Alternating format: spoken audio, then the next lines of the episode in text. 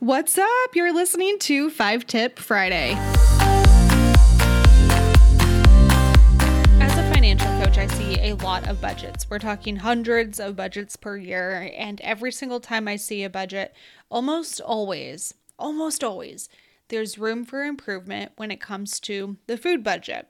Let's be real, groceries and eating out are very expensive and can really add up and can make or break your overall financial life. But just because that stuff is expensive doesn't mean that we can't reduce the costs with a little bit of intentionality. So today we're going to be focusing specifically on how to reduce your grocery budget and get that under control.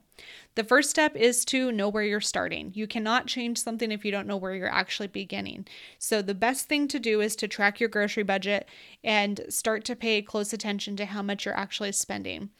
Additionally, if you don't know where you're starting and even tracking and you want to have a better idea of how much you should even budget for, look at the previous month's data and add it all up to see how much you spent on groceries. That gives you a pretty good idea of what a normal month might look like for you. Once you have that number, the second thing to do is to be intentional with shopping. Now, when I say be intentional with shopping, this goes in lots of different ways. It can be your budget. Maybe you have a weekly budget for how much you can spend at the store. It could be the number of trips. It could be sticking to a list and only your list, no matter what.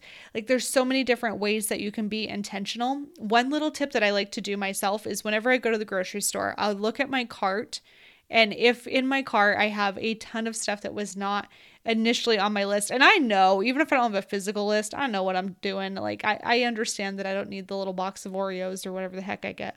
It's chips and salsa for me, if I'm being real. So I will then put that away and have to have that that conversation with myself. It's not fun, but we all have to do it sometimes. So definitely be intentional with your shopping.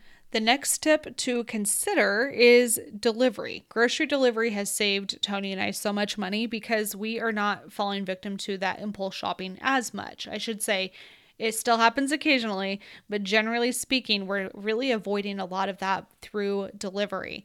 Now, I find that grocery delivery is 100% worth it if again same type of thing as being intentional you you really do limit the amount of trips and maybe you only do grocery shopping once a week and it's only the bare essentials. I think it really does make a big difference.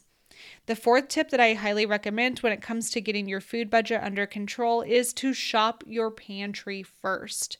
Do not do not I repeat, do not start by going on Pinterest and finding a meal plan and then starting to create it from there or finding some really great cooking influencer. Is that a thing? A food influencer? I think it's a thing. A food influencer on Instagram that has these like amazing, really tasty looking recipes. Don't do it. I did this, you guys. I had this one recipe that was for this delicious looking crispy mushroom chicken wild rice soup. It looked phenomenal. And to be fair, it really was phenomenal.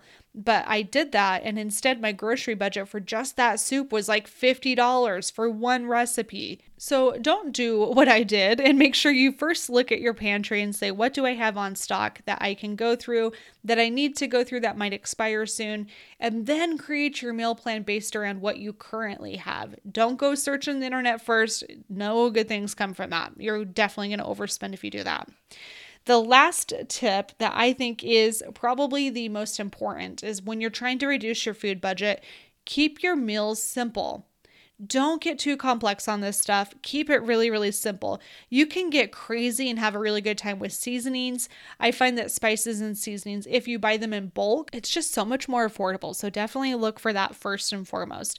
The rule of thumb when it comes to cooking, the more complex, the more money it's going to cost. So keep everything as simple as possible. It doesn't necessarily mean it's going to be bland, but it is going to help your budget tremendously, I promise.